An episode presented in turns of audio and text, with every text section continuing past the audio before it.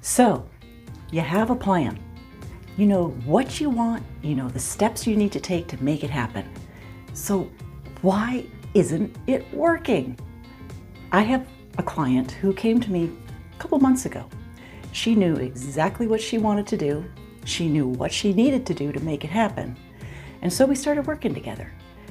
First week, she laid out the steps she needed to take. She came back the next week. Ah, she nailed it. Doing a great job. The next week, laid out what she needed to do. Came back.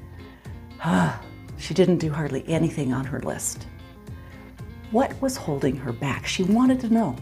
She knew what she needed to do, she knew the steps she needed to take, yet something was holding her back and she couldn't put her finger on it.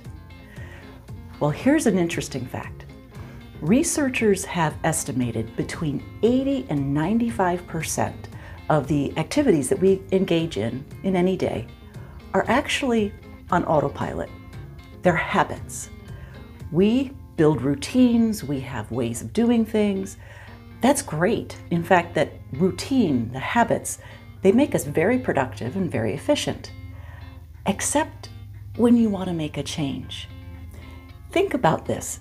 If you had to consciously stop and think and consider all the infinite choices that you have in all the different activities that you do in a day, you'd be exhausted before you even had your first cup of coffee. So, routines are great. But when you want to make a change, you have to build this new connection in your brain. And that takes effort. Oh, and then let's add one more little thing our ego. And no, I'm not talking about the ego that you're thinking of, like, oh, I am so wonderful. Not that ego. No, the ego I'm talking about is more primal. Think fight or flight. That ego's job is to keep us safe. In fact, it is there to stop. It throws on the brakes if you throw any kind of new thing, any kind of change at them. The ego's job is to keep us safe. In fact, the ego's opinion is hey, I've kept you safe this far. You're alive, aren't you? No changes. Nope, nope. I'm hitting the brakes. We do not make change here because it could kill us. And so, anytime we try to introduce a change, it takes a lot of effort. So, how do you get past the ego because you know you want to make a change? Well, that's where a coach can help.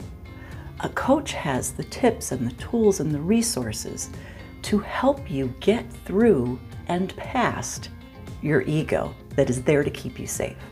It helps you build those small goals, those small steps that help you achieve some small successes. And once you're having those small wins, then you can start gaining the momentum to build those new habits that will lead you to success and fulfillment when you reach your goal.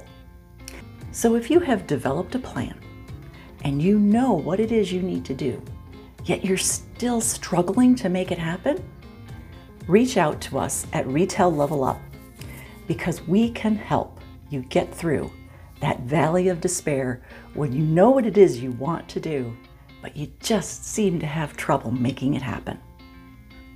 For more tips like this, like us and follow us on LinkedIn, Facebook, YouTube, Instagram, and search for Retail Level Up on whatever platform you get your favorite podcasts.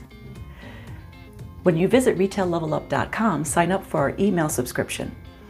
We send Monday motivations and Top Tip Tuesdays because now, even more than ever, it's time to level up.